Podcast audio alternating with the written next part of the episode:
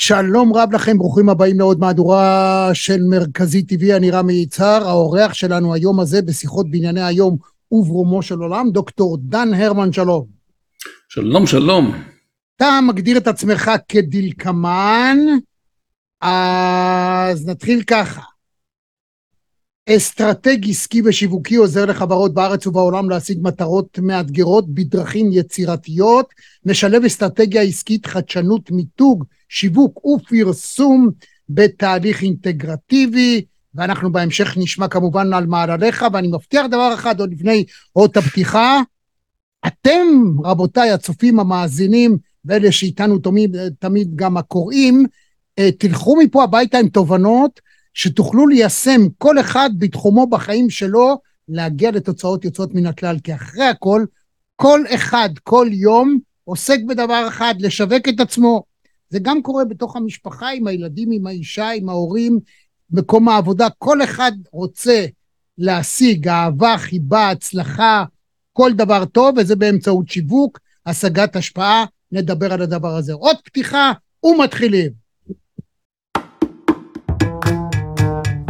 שלום רמי, מה שלומך? שלום שלום רמי. אני רוצה להתחיל בשאלת רב. אפשר? כן. בבקשה. ערב טוב, רמי, פעם ראשונה בחיים שלי בזום. ופתאום אני מדבר איתך, לא חלמתי שאני אדבר איתך. אז אני קודם כל לכבוד, אולי. חוויה לשמוע אותך בכל שידור, כי העברית שלך חג, חגיגה. תודה, חג שמח. אז דוקטור דן הרמן, כן. אסטרטגיית השיווק היא השתנתה, פעם המרכיב החשוב ביותר היה המחיר, בשנים האחרונות יש הטוענים במחקרים מסוימים, אקדמיים דווקא, שהמגמה השתנתה, המחיר התחרותי ירד למקום שני, אולי אפילו שלישי בסולם של העדיפויות. מה דעתך? טוב, זה, אתה יודע, כמו בכל הכללה, גם ההכללה הזאת היא אה, בעייתית. יש, אה, יש מוצרים שבהם אה, באמת אנחנו רואים מהפכה בשנים האחרונות שנקראת פרמיומיזציה, מלשון פרימיום. שאגב הוגדרה כמגה טרנד על ידי חברות מחקר מובילות בעולם, וזאת נהייה של הצרכנים מהמוצרים שהם מוצרים עממיים, בסיסיים, שאתה יכול לפגוש בכל סופרמרקט, למוצרי פרימיום, שאתה פוגש למשל בחנויות יין מתמחות, במעדניות, כמובן גם בתחומים אחרים של מסעדנות ושל... זה המקום לומר שבמחקרים שנעשו, מחקרי טעימות וכדומה, כאשר האדם נאלץ או התבקש או הסכים להשתתף במחקר שבו היה עליו לזהות, למשל, יין זול לעומת יין יקר, אפס הצלחה. אותו דבר, אתה יודע, פעם הייתה לי תחנת שידור בדיזנגוף סנטר, וכשפפסי נכנסו לארץ הם מימנו אה, מה שנקרא טעימה. זאת אומרת, נתנו לאנשים שהסתובבו בקניון, בנינו כזה מאהל, לשתות מכוסות בלתי מזוהות, עם משקיף חיצוני שעומד מבחוץ, ועומד על כך, פשוט משקיף ומוודא שלכוס אחת אנחנו שופכים מתוך בקבוק קולה, והשני מתוך, קולה מתוך בקבוק פפסי. ומערבבים mm-hmm. את זה באופן סתמי ונותנים. פשוט היה חצי חצי, אנשים לא ידעו לזהות. עוד נאמר, כשמדברים על פרימיום, אה, אחרי הכל אה, תיק זה תיק, ותיק שעולה עשרים אלף שקל, או עשרים אלף דולר, או עשרים אלף יורו, הוא לא בהכרח מחזיק יותר טוב את תכולתו מתיק שקונים בשוק בעשרים שקל. זאת אומרת, את הייעוד הבסיסי שלו הוא יכול, וכל אחד יודע ששעון רולקס, אם רוצים לדעת מה שעה, תסתכל בשעון אחר, או תסתכל באייפון שלך, למה כל יומיים אתה צריך להזיז דקה. אז זאת אומרת, הפרימיום משרת סוג של צורך אחר, ולאו דווקא שהמוצר הוא יותר טוב. לא, אז רגע, בוא, בוא נעשה קצת סדר, כי הזכרת כמה, כמה וכמה דברים. בוא ניקח רגע את הנושא של, ה, של הטעימות העיוורות. יש פה שני דברים, ראשית מבחני טעימה ש, שחברות מזון למשל עושות באופן שוטף למוצרים חדשים, באות לקבוע אם הטעם של המוצר עובר איזשהו סף של, של טעימות או, או נעימות לצרכן. וזה, זאת, זאת בוא, מטרה... בוא נעשה משהו, תגיד צרכן, כי אני שמעתי אותך כמה פעמים משתמש כל הזמן בצרכן, בעברית אומרים צרכנות וצרכן. כמו בחטא, אבל אני, כותבים את זה בכף. אתה, אתה צודק לחלוטין. לך על זה. אתה צודק לחלוטין, אני לא בטוח שאני אלך על זה, אבל... לא, תנסה. תראה, אני פעם הגשתי תוכנית שנקראת לא אנסה. בכל מחיר, תוכנית בענייני צרכנות. אתה יודע, אה. אני, זה, זה יותר מדי מזכיר לי צריכה בחטא. כן, הבנתי. ויש משהו ש, שמרתיע אותי בעניין הזה. אה, שמע, אז הזכרתי את השימוש הרווח של, של מבחני טעימות, אבל כשאתה עושה למשל מבחן טעימה עיוורת של אה, איכות יין, אתה צריך לבדוק קודם כל שמישהו עומד מולך מבין ביין. אם הוא לא מבין ביין, ודאי שהוא לא מסוגל להבחין בין יין משובח ליין לא משובח. אה, אבל אני יכול להגיד לך שגם מומחי יין לפעמים מתבלבלים. ויש, המבחנים האלה בסך הכל מראים את, ה, את הפקאג' הזה, את החשיבות שיש למכלול שאנחנו מציעים ל, ללקוח שלנו, שהוא כולל את המוצר עצמו והוא כולל ערכים נוספים. כך שבעצם הערכים הנוספים האלה הם חלק בלתי נפרד מהצעת הערך ללקוח. זאת אומרת, זה נכון שבמבחני טעימה עיוורת אנשים לא מבחינים בין פפסי קולה לבין אה, קוקה קולה, או אפילו מעדיפים פפסי, וכשהם יראו את זה במותג הם יעדיפו קוקה קולה. אפילו אנשים שעישנו במשך עשרות שנים, כאשר קשרו להם את העיניים, לא ידעו להבדיל נכון. בין הסיגריה שלהם לסיגריה אחרת. ולפעמים נכון, אפילו אני... בטעמים מנוגדים כמו וירג'יניה נכון. ולא וירג'יניה. מדהים. עכשיו למה אתה מניח, למה אתה מניח שהם צריכים להבחין? אני אגיד לך שחלק מהחוויה הכוללת היא המותג ושבלי זה, אתה ניסית פעם לאכול משהו ולסתום את האף? או לעצום את העיניים? לכאורה אתה יכול להגיד במוצר מזון הטעם הוא הדבר החשוב, לא, הריח והמראה הם חלק מהחוויה ואני אגיד לך שגם מה שקורה במוח שלך המותג גם הוא חלק מהחוויה, וזה בסדר גמור, זה, זה, זה שם המשחק. כאשר אנחנו מדברים במיתוג, יש שני אלמנטים. אחד, שאדם, אה, האופן שהוא ממתג את עצמו, וב' האופן שהוא רוצה שאחרים ימתגו אותו. דהיינו, לפעמים אנשים אה, מוציאים הרבה כסף כדי לקנות מוצר שאיש לא רואה אותו כלפי חוץ, אבל אני אתן את הדוגמה דווקא של הרולקס, היום ישנם רולקסים מזויפים באופן שאפילו לחברה קשה לזהות. פשוט ישנם אנשים, בעיקר במזרח הרחוק, מתמחים, גם בעבודת יד עושים בדיוק אותו דבר מה שנעשה בשוויץ, גם בחברה קשה מאוד לזהות.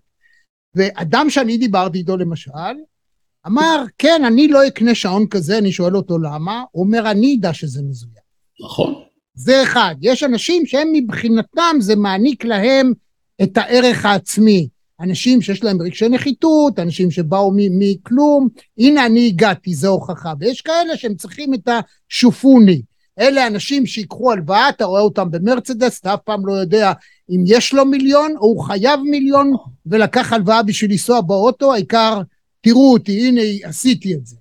נדבר על זה. תשמע, זה החלק הפשטני של המיתוג ושל אה, מיתוג יוקרה.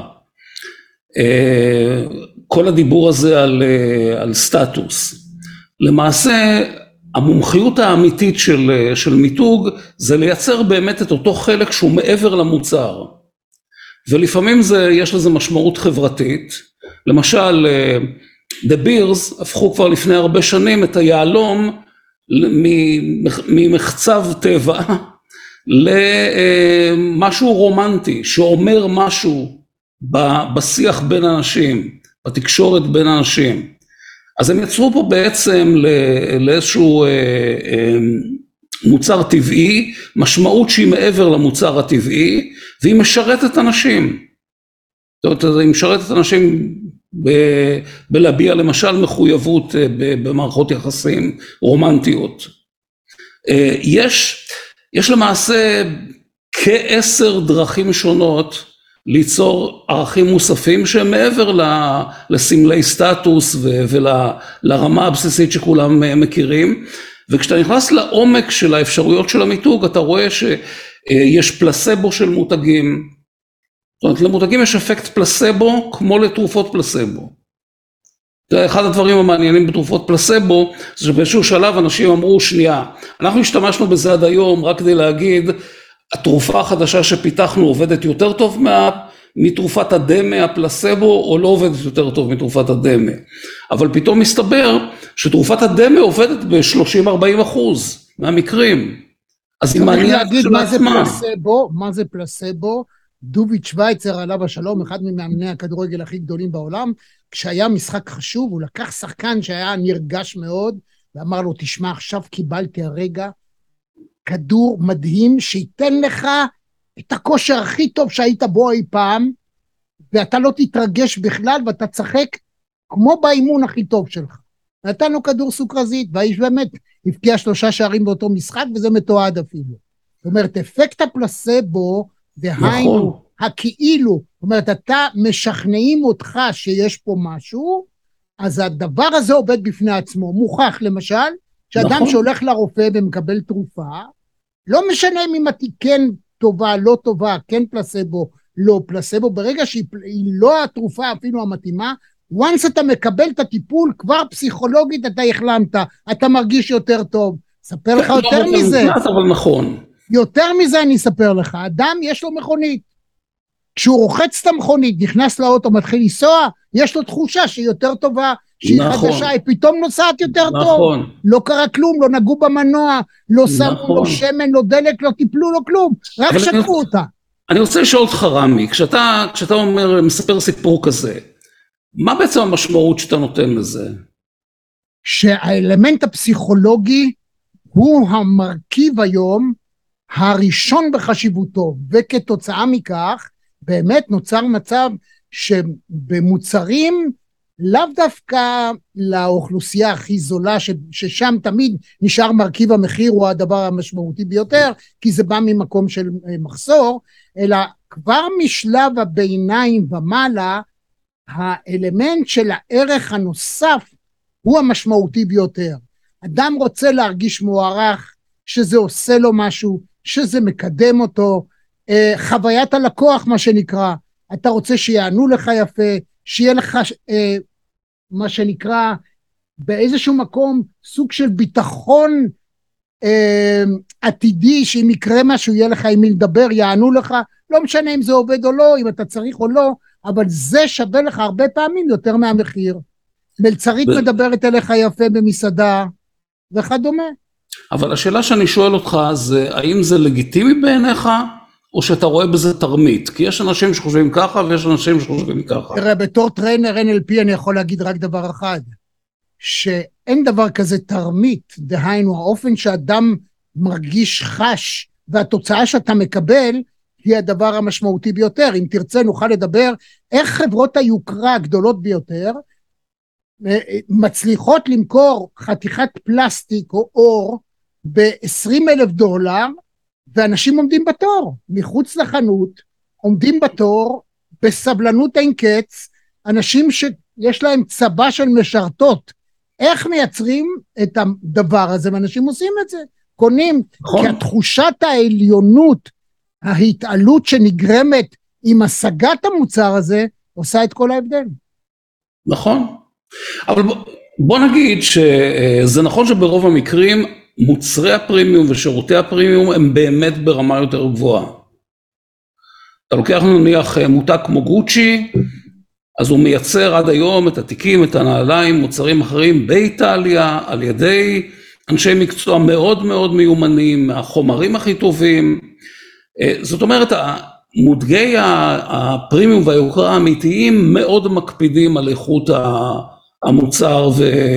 אבל אני מסכים איתך. דוקטור הרמן, המוצר עצמו, אם תיקח את האור ואת מה שאתה לא רוצה, את המרכיב של כן, אבל יש לך את המרכיב של העיצוב, ויש לך את המרכיב של...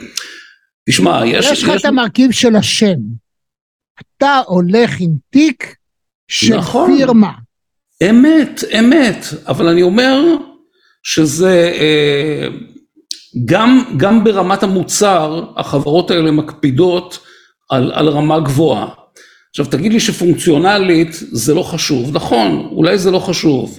זאת אומרת התיק סוחב בו באותה צורה, או שאם uh, אתה uh, נועל נעליים שנעשו בעבודת יד ב-60 שעות עבודה, uh, אז זה נעליים בסופו של דבר, זאת אומרת זה לא שאתה, הם יעשו פונקציה טובה יותר של, של להיות נעל, אבל מצד שני יש משמעות לידיעה שאתה יודע, גם מעבר אגב למותג, לידיעה שזה נעשה בעבודת יד ושהשקיעו בזה 60 שעות עבודה.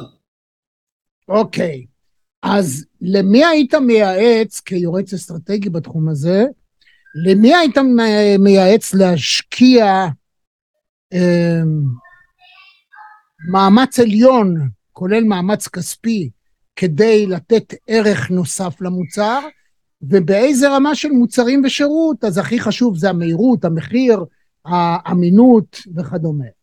אז מה שקרה בשנים האחרונות זה שפרימיום הפך להיות אה, אה, לגיטימי ביותר ויותר קטגוריות מוצר, כולל נייר טואלט, יש לך היום נייר טואלט פרימיום, כל, אה, מים מינרליים כבר יש מזמן, כולל כל, כל מיני מוצרים ש, שבעבר התייחסנו אליהם כאל פונקציונליים לחלוטין, מזון לבעלי חיים ו, ועוד ועוד, היום אה, יש להם מותגי פרימיום ויש להם אה, מוצרי פרימיום, כך שבעצם אתה שואל אותי באיזה תחום, זה, זה לא כל כך עניין של תחום, זה יותר עניין של אה, החלטה, למי אתה פונה, מי הקהל שלך, ואיפה אתה משקיע את המאמץ שלך, אם אתה משקיע את המאמץ שלך בליצור את המוצר הכי זול שאתה יכול כדי למכור אותו לכמה שיותר אנשים, או שאתה משקיע את המאמץ שלך בליצור אה, מוצר איכותי ומותג איכותי ולמכור אותו מן הסתם לפחות אנשים,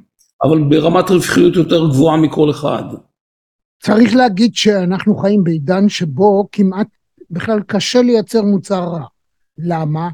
טכנולוגיה קיימת, המכונות הן אותן מכונות שמייצרות נכון. הכל, ובעצם אין הבדל מהותי בין אה, חולצת אה, טריקו שמיוצרת במקום כזה או אחר, בתנאי שחומר הגלם הוא אותו חומר גלם, זה כותנה, השלושה חוטים תמיד תשווה לשלושה חוטים, ואחד שנעשה יותר דקיק או פח, סחורה פחות טובה, היא תהיה פחות טובה אצל כל היצרנים. אין הבדל מהותי במוצר עצמו, אלא המיתוג שמופיע כאן, השם הזה, הוא עושה לי טוב, אני לא יודע איך זה עושה לכם הצופים והמאזינים, המאזינים אתם לא יודעים מה כתוב פה, כתוב פה זו יורק.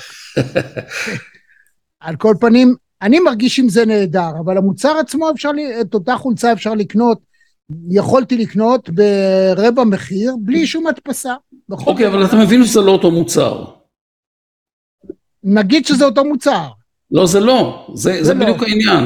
הבנתי, אוקיי. זה לא אותו מוצר, כי אוקיי. מישהו טען אותו באיזשהו מטען של, של משמעות אה, פסיכולוגית רגשית, והמשמעות הפסיכולוגית הרגשית הזאת היא חלק מהמוצר.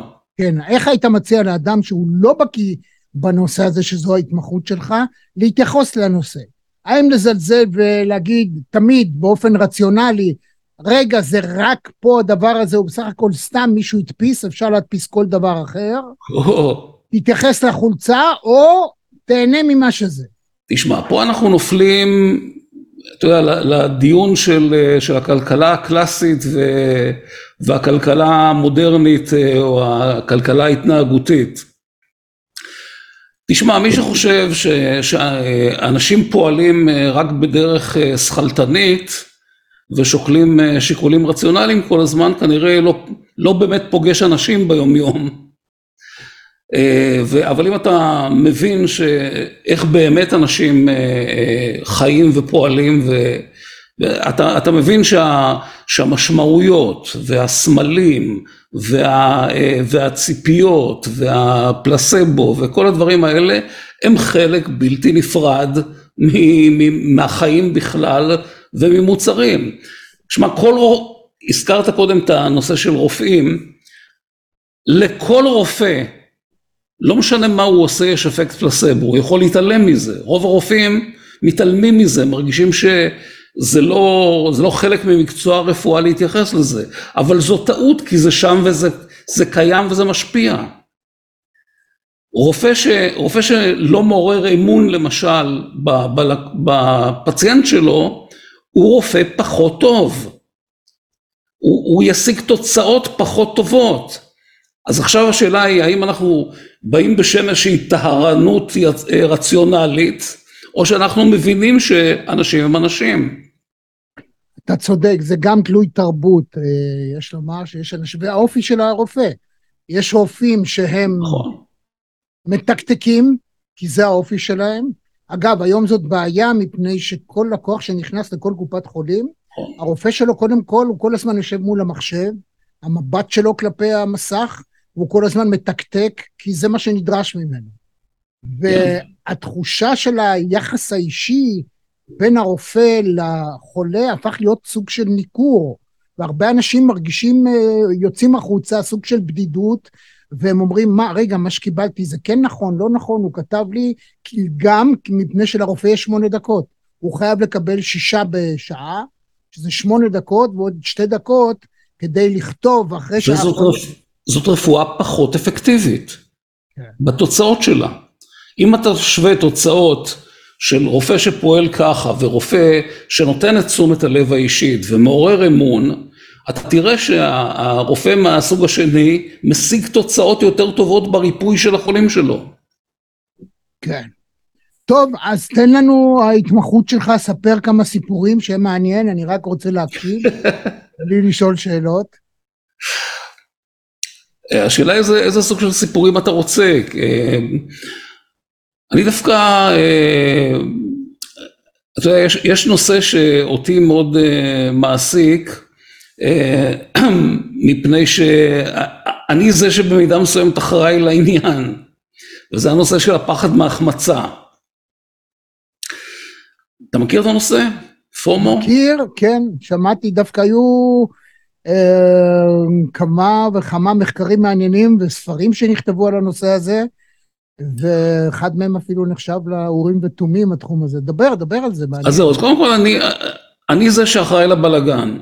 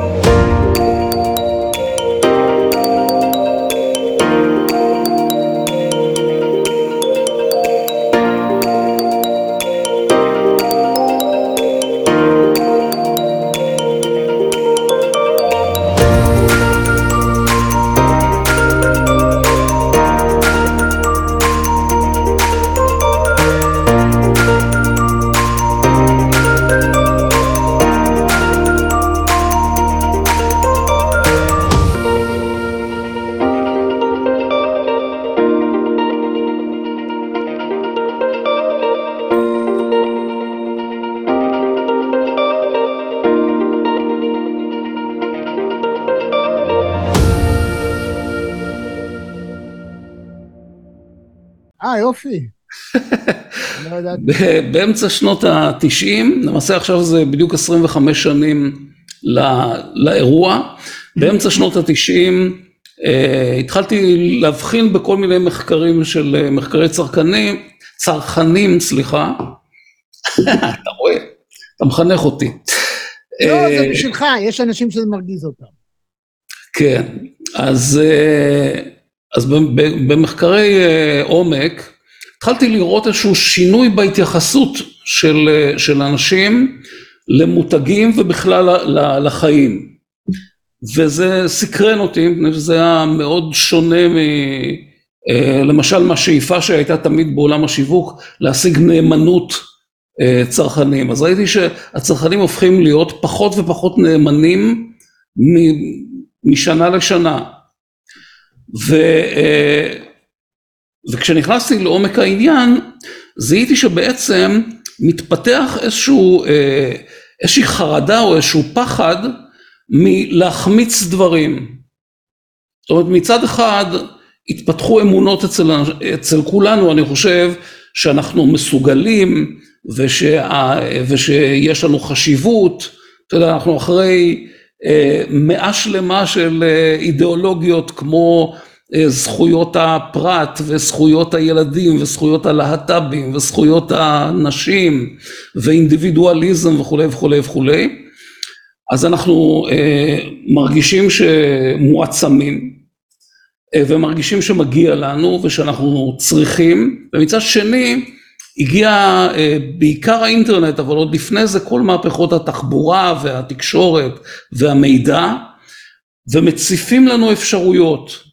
אז אנחנו הופכים להיות כמו ילד בחנות ממתקים, שהכל, יש מלא אפשרויות ו- וזה, ו- ובסך הכל הוא נכנס עם מטבע של אה, חמש אגורות או אה, חמישה שקלים או עשרה שקלים, ו- ומה עושים עכשיו? ונדמה לי שזה המצב הקיומי שלנו. בעניין הזה, אני זוכר כשאני למדתי אה, פסיכולוגיה חברתית, אז הנושא הזה של אה, אפשרויות רבות מדי, דווקא מייצר תוצאה שיווקית פחות טובה. דהיינו, הוכח במחקרים למשל בסופרמרקטים שנתנו טעימות. אז זהו, עשר שנים היה, אחר כך... זה היה יותר משש, אנשים קנו פחות. עשר שנים אחר כך, עשר שנים אחר כך, אותו ניסוי שאתה מדבר עליו השיג תוצאות אחרות. היה שינוי. עכשיו, אני קראתי לזה אז פחד מהחמצה, fear of missing out, פומו, וכתבתי את המאמר האקדמי הראשון אה, בנושא הזה שפורסם ב-2001 אה, במגזין אה, אקדמי, וכנראה שזה הקדים את זמנו. לא לצורך עניין מסוים, אבל ואז הגיע, אה, אז התפתח האינטרנט יותר ויותר והגיעה המדיה החברתית ופתאום אנחנו, והגיעו הסמארטפונים ופתאום אנחנו בלי סוף חשופים כל הזמן למה שיש לעולם להציע ומה שהחברים שלנו אה, מצליחים אה, לעשות בחיים שלהם ובכלל אגב פייסבוק יוצר את מה שמכונה הטיית פייסבוק אתה לא משווה את עצמך לאדם אחד אתה משווה את עצמך לכל השמחות וההישגים של כל אה, מאות אה, חבריך. ו, אה, ונוצרו דיכאונות פייסבוק כתוצאה מהדבר הזה. אבל החשיפה מצד אחד להמון אפשרויות בכל תחומי החיים. לא, לא רק אלה שאנחנו פוגשים באמת בכל חיפוש באינטרנט או, ב, או במדיה החברתית, אלא היום יש לנו בניגוד לחברות המסורתיות, זאת אומרת אם, אם תלך נניח לבני ברק או תלך למאה שנה אחורה, אה, בחברות המסורתיות אנשים כמעט לא החליטו שום דבר, לא נדרשו להחליט שום דבר, הוכתב להם מה הם ילבשו ומה יהיה המקצוע שלהם ועם מי יתחתנו ומי יהיו המנהיגים שלהם וכך הלאה ואיפה הם יגורו וכולי. ופתאום היום הייתה איזושהי מהפכת בחירה כזאת במאה העשרים והיום אנחנו צריכים לבחור הכל, כולל הזהות שלנו, כולל המראה שלנו, כולל כל דבר. אה, ו, ומכיוון שיש המון אפשרויות, אז, אז באמת הנושא הזה של הפומו, של הפחד מהחמצה, הופך להיות משהו ש, שמניע את החיים שלנו, כשמצד אחד אתה רואה אה, אנשים שזה משתק אותם, קח את כל הדור הזה שנתקע בבית של ההורים, אנשים מבוגרים, כי הם לא מצליחים להחליט מה לעשות עם החיים שלהם, כל בחירה נראית להם כמו ויתור על משהו, ומצד שני, וזה אולי חלק יותר גדול, זה אנשים שחיים בטירוף, כי צריך להספיק המון דברים כל, כל הזמן, אנחנו באיזשהו מרדף, ובבסיס אני חושב שאולי הטרגדיה הכי גדולה זה שאנחנו כנראה אף פעם לא נהיה יותר מסופקים. אתה יודע שבמחקרי עושר אה, שנערכו לפני יותר ממאה שנים, ותזכרו שלפני כמאה שנים זה רק התחלה של מכוניות, עוד קרח היו, בא מישהו עם סוס ועגלה ומוכר, ולא היו פריג'דרים, שלא לדבר על טלוויזיות אה, בהיקף שיש היום, או, מחול, או אה, תנועה, או הקדמה, או פלאפון וכדומה. ואז עמד אה, בארצות הברית במחקרים אקדמיים, מדד העושר עמד על 64 אחוזים. במחקרים של היום זה אותם 64 אחוזים. זאת אומרת, לא משנה עד כמה בן אדם מתקדם ונהיה מסודר ועשיר וחסר דאגות כלכליות ולכאורה הגשים מה שהוא רוצה, עדיין חוסר שביעות הרצון הוא עניין פנימי ואישי, ויש אנשים ששום דבר לעולם לא יספק אותם, ויש אנשים שתמיד יהיה להם טוב. תראה, אני, אני הייתי אומר שזה אפילו גובר. אוקיי. ושאתה מוצא היום יותר אנשים, ש, וזה לא משנה אגב, אנשים עם הישגים מופלאים. זאת אומרת, אתה מסתכל על החיים שלהם ואתה אומר, באמת הם עשו והצליחו והשיגו, ובבסיס הם מרגישים שזה לא מספיק, והם עוד לא עשו כלום, והם עוד לא השיגו שום דבר, ו... וזה באמת הסיפור הזה של, ה, של הפחד מהחמצה, ש... מה אתה מציע לאנשים כאלה? תשמע, כל, כל הנושא של הפתרונות לעניין, לדעתי עדיין בשלבים ראשונים. אנחנו עוד, עוד קודם כל בהבנה מה מושפע מה, מהתופעה הזאת. אגב, אנחנו פוגשים אותה חזק מאוד בשוק העבודה עכשיו, זאת אומרת, עובדים ש, שקשה לגייס אותם וקשה לשמור עליהם וקשה לנהל אותם, ואנחנו רואים מנהלים שמתקשים לפתח פוקוס אסטרטגי לחברות שלהם, מפני שהם מרגישים צורך לא להחמיץ שום, שום הזדמנות, וכנראה שאחד המפתחות החשובים לעניין זה להבין שכשאתה מתאמץ לא להחמיץ אתה מחמיץ. זאת אומרת, אם אתה מפוזר על כל, ה... על כל החתונות, מנסה לרדוף אחרי הרוח, אין שום דבר שאתה ממצה כרגע. אם אתה יושב עם בת זוגך במסעדה, ואתה עסוק בטלפון ונמצא במקום אחר בעצם, אתה מחמיץ את מה שקורה כאן ועכשיו. והזכרתי קודם את המנהלים האלה עם החשיבה האסטרטגית, אם אתה לא בפוקוס אסטרטגי וממצה הזדמנות אחת, אתה מבזבז את הזמן שלך בלנסות למצות הרבה הזדמנויות ולא ממצה אף אחת. אז אני חושב שהדבר הראשון שעובד כאן זה להפנות את נקודת המבט למה שאתה מחמיץ כשאתה מתנהג ככה. זה מין לתעתע קצת בפחד מהחמצה. דברים אחרים זה, זה יש, יש הרבה מאוד תרגולות כי אנחנו צריכים היום לנהל חיים מאוד מאוד מורכבים ולנהל אפילו זהות מאוד מורכבת אצל לפחות אצל חלק מאיתנו. זה כישורים ש, שצריך לפתח אותם. אגב עוד דבר ש, שמושפע מהפחד מהחמצה זה הפחד הנוראי שלנו מפני הזקנה. פתאום הזקנה הפכה להיות משהו מאוד מאיים וכל התחום הזה של anti-aging הפך להיות שוק של טריליונים ו, ובעצם אנחנו רואים היום מגמה, אנחנו לומדים איך להתנהג כדי לתת לעצמנו עוד חיים. איך, כל למשל טרנד הבריאות והרצון שלנו לשמור על עצמנו צעירים ובריאים כמה שיותר זמן ולתת לעצמנו יותר זמן איכותי, יותר, יותר זמן של הנאה מה, מהחיים, לא רק תוחלת חיים שהרפואה מסוגלת לתת לנו. אני חושב שכל הדברים האלה הם, הם סוגים שונים של התמודדות עם, ה, עם הדבר הזה שמעצב את החיים שלנו, שאגב הוא לא רק שלילי הפחד מהחמצה, יש בו גם הרבה דברים חיוביים. זאת אומרת, אני חושב שהוא מוביל אותנו, מוביל אותנו לחיות חיים יותר עשירים, יותר מעניינים. אם אנחנו מצליחים למצוא את האיזון, וזה לא מאמלל אותנו, אז בעצם יש, יש לו תועלת רבה. כל אדם ש... כל תחושה שמאמללת אותך היא מיותרת ופוגעת, תנסה להיפטר ממנה.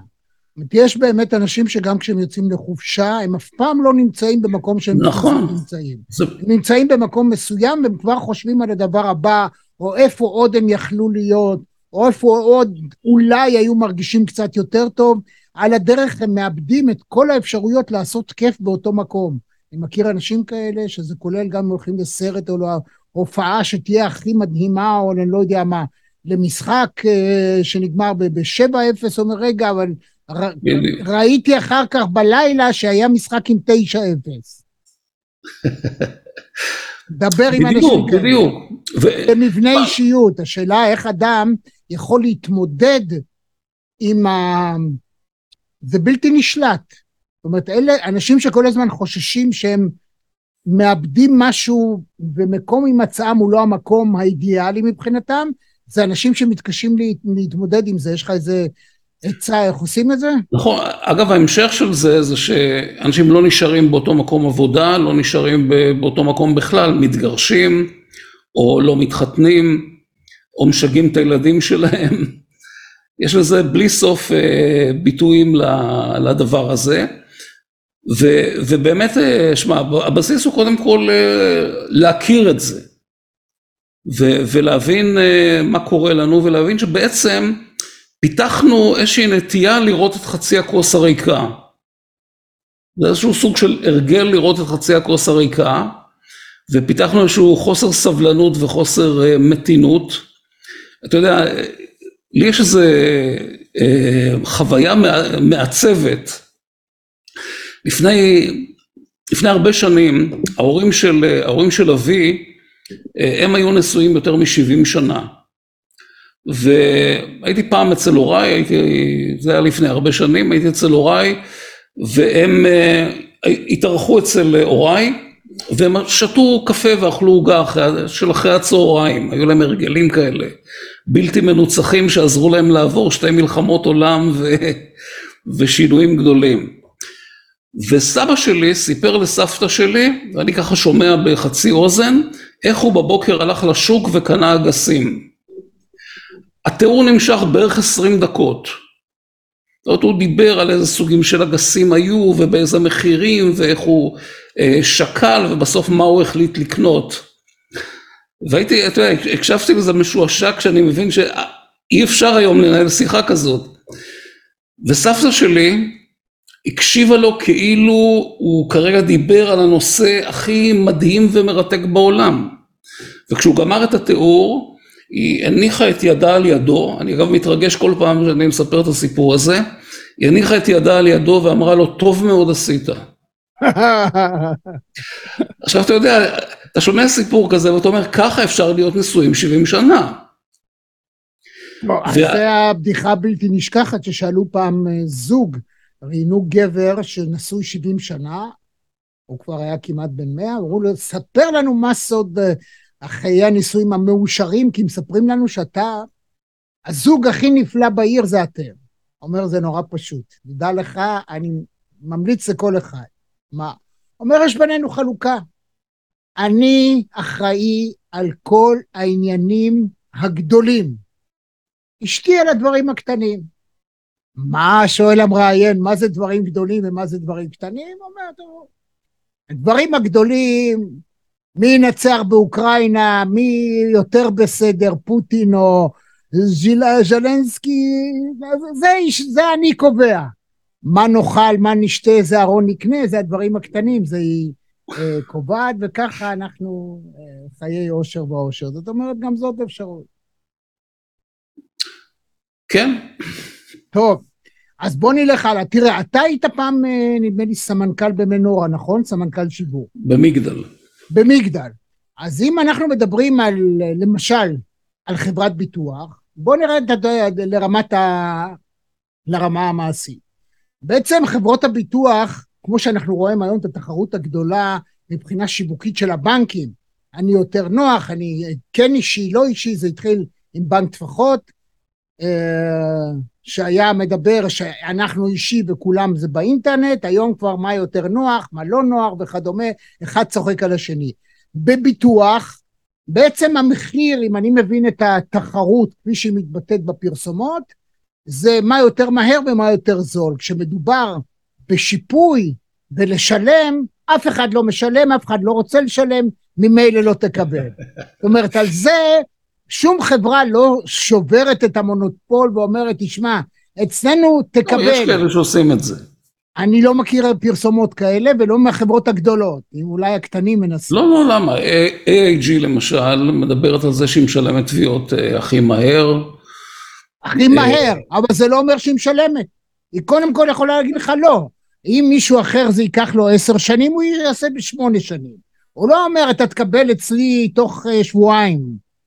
מיון. לא, זה הם לא אומרים, הוא אומר הכי מהר. זאת אומרת, זה כל כך איטי בכל חברות הביטוח, התשלום והתהליך של להגיד אני הכי מהר, זה לא איזה סיפור מי יודע מה. דבר כן, איתי לא- על איך האסטרטגיה עובדת. אני לא חסיד גדול של חברות הביטוח, אבל אה, אני חושב שאתה טיפה מגזים. לא.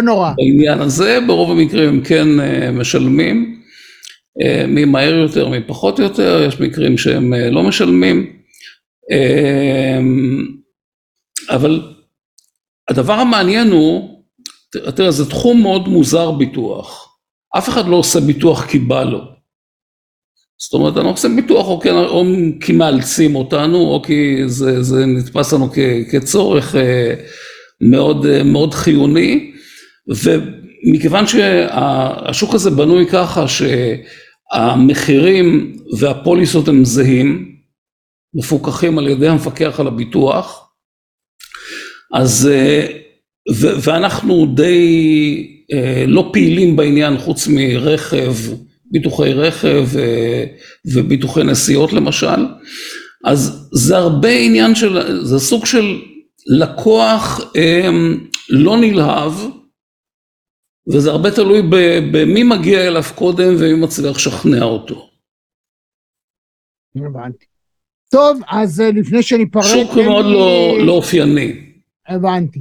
אז לפני שניפרד, מה אתה רוצה לספר עוד קצת על עצמך? מה אתה עוסק? מה... מזמין אנשים לבוא אליך באיזה עניין? אה, תראה, אה, רוב הפעילות שלי הוא, הוא באמת בתחום של אה, פתרונות אסטרטגיים, ליצור דרכים שבהם חברות יכולות להשיג דברים שהן רוצות להשיג ולא פשוט להשיג אותם. זה בנייה של, אה, של קונספטים של מותגים. אה, אז זה, זה הדבר שאני עושה רוב הזמן. בין השאר, אגב, יש לי את החברה שלי, שהיא חברת ייעוץ ופיתוח מותגים, שנקראת יתרונות תחרותיים. ומצד שני, אה, אני שותף בגוף שנקרא פרימיום, המכון לאסטרטגיות פרימיום ויוקרה, שבעצם עוסק בלהנחיל משהו שלא מלמדים אותו בשום מקום בארץ. אולי בגלל קוטן השוק, אולי בגלל שיש איזו תפיסה שישראלים הם עם שמחיר מעניין אותו יותר מהכל, תפיסה אגב לא נכונה. ואנחנו החלטנו להנחיל את הנושא הזה של, של הידע באמת של חברות שמשווקות פרימיום ויוקרה, וזה זה יקום שיווקי אה, אחר, עם לוגיקה אחרת. כי אם השיווק הרגיל עוסק באיך אני מספק לאנשים אה, משהו שנתפס בעיניהם כבסדר, במחיר שנתפס בעיניהם כבסדר, כל התחום של פרימיום ויוקרה מתחיל באיך אני מספק משהו מיוחד לאנשים שיכולים להעריך אותו ומוכנים לשלם עליו, אה, עד אה, יוקרה שאומרת בוא תהיה אורח שלי במשהו נהדר שאני עושה. אז זה כללים, כללי משחק אחרים, אפילו הפוכים. למשל אם בשיווק הרגיל אתה מוריד מחיר כדי להעלות אה, מכירות, אז לפעמים אה, בשיווק הפרימיום וה- והיוקרה אתה מעלה מחיר כדי להגביר מכירות. לחלוטין כללי משחק אחרים, ואנחנו... זה יש את הסיפור הקלאסי שמלמדים בשיווק, ולמשל אה, מסעדות. איך אתה קובע מחיר ואיזה מוצרים אתה מכניס לתפריט? למשל, מה עושים כדי לגרום לאנשים לקנות מנות יותר יקרות? אם תסתכל, אז מכיר את הטריק? אתה יודע איך זה עובד? לא, לא. אז אתה מכניס תמיד מוצר פרימיום גבוה מאוד ומוצר נחות מאוד. רוב האנשים לא רוצים לא לשלם. הרבה ולא להיות מהפושטים מדי. ולכן הם יקנו, אל תיתן יותר מארבע אפשרויות, אחת עם מחיר בשמיים, אחת כלום, אתה בדרך כלל תמכור את מספר 2 ו-3 מבחינת רמת המחיר. אז כן, אתה הטריקים. צודק. אני רוצה להגיד לך ש... אה, אתה יודע, זה, זה עוד איזה משהו שככה אה, מעסיק אותי לפעמים. יש בתחום השיווק אנשים שמשתמשים בידע פסיכולוגי כדי לעשות מניפולציות, מילים אחרות כדי להטעות, להטות אנשים או לנצל חולשות, ויש אנשים שמשתמשים בידע פסיכולוגי כדי ליצור ערך. ואני חושב שדיברנו קודם על, על אה, באמת איך יוצרים ערך באמצעות ידע פסיכולוגי ואיך נותנים לאנשים מכשירים להשיג מטרות רגשיות שהם, אה, שהם רוצים אה, להשיג. אבל הדוגמה שאתה נותן עכשיו היא דוגמה למניפולציות באמצעות פסיכולוגיה ואני מוכרח להגיד שאני אישית פחות אוהב את הדברים האלה. כן, אה, אוקיי.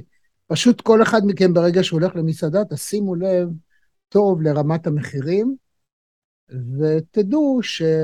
איך עובדים עליכם. אבל זה אחת משפע השיטות. נכון. רובנו אגב, אה, אנחנו די מוסרים את עצמנו, מתמסרים לשיטות האלה, כי אנחנו רוצים להרגיש טוב.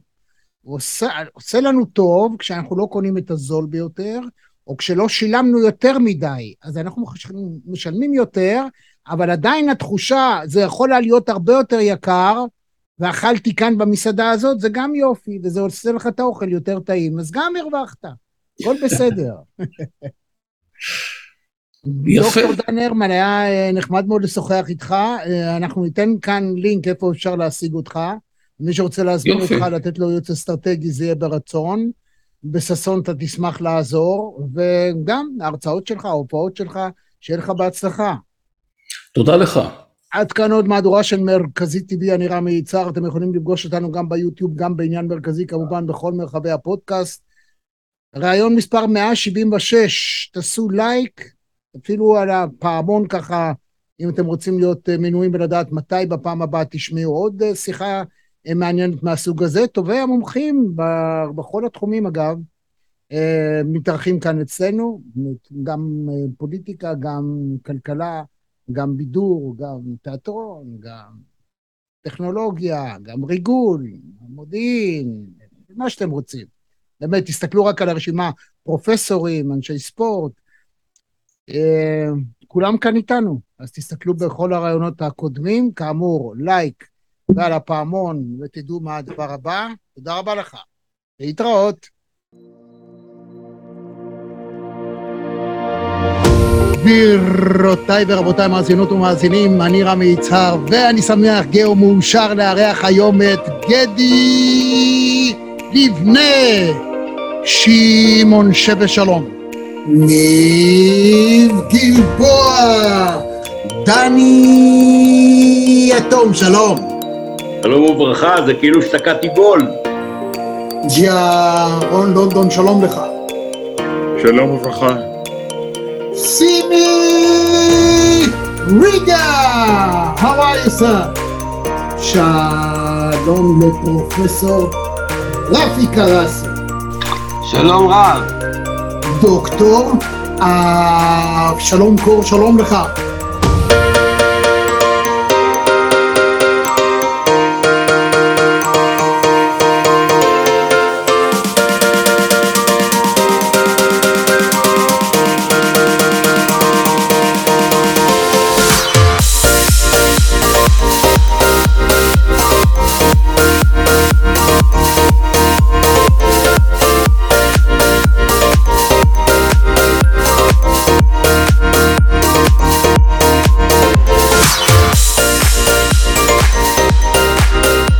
אהלן רמי, אהלן רמי, תקשיב, אני אחוז התרגשות, אני שומע אותך שנים רבות וארוכות בפינות הספורט בבוקר, בגלי צה"ל.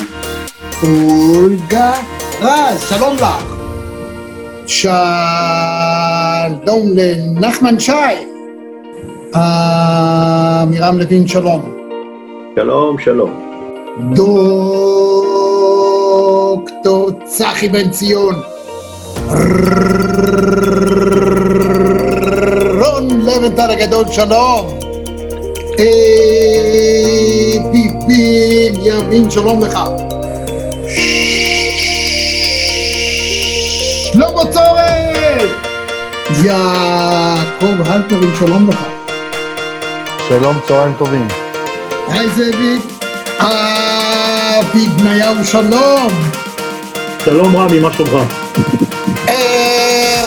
טוב ליונה יהב, חיים רמון, שלום.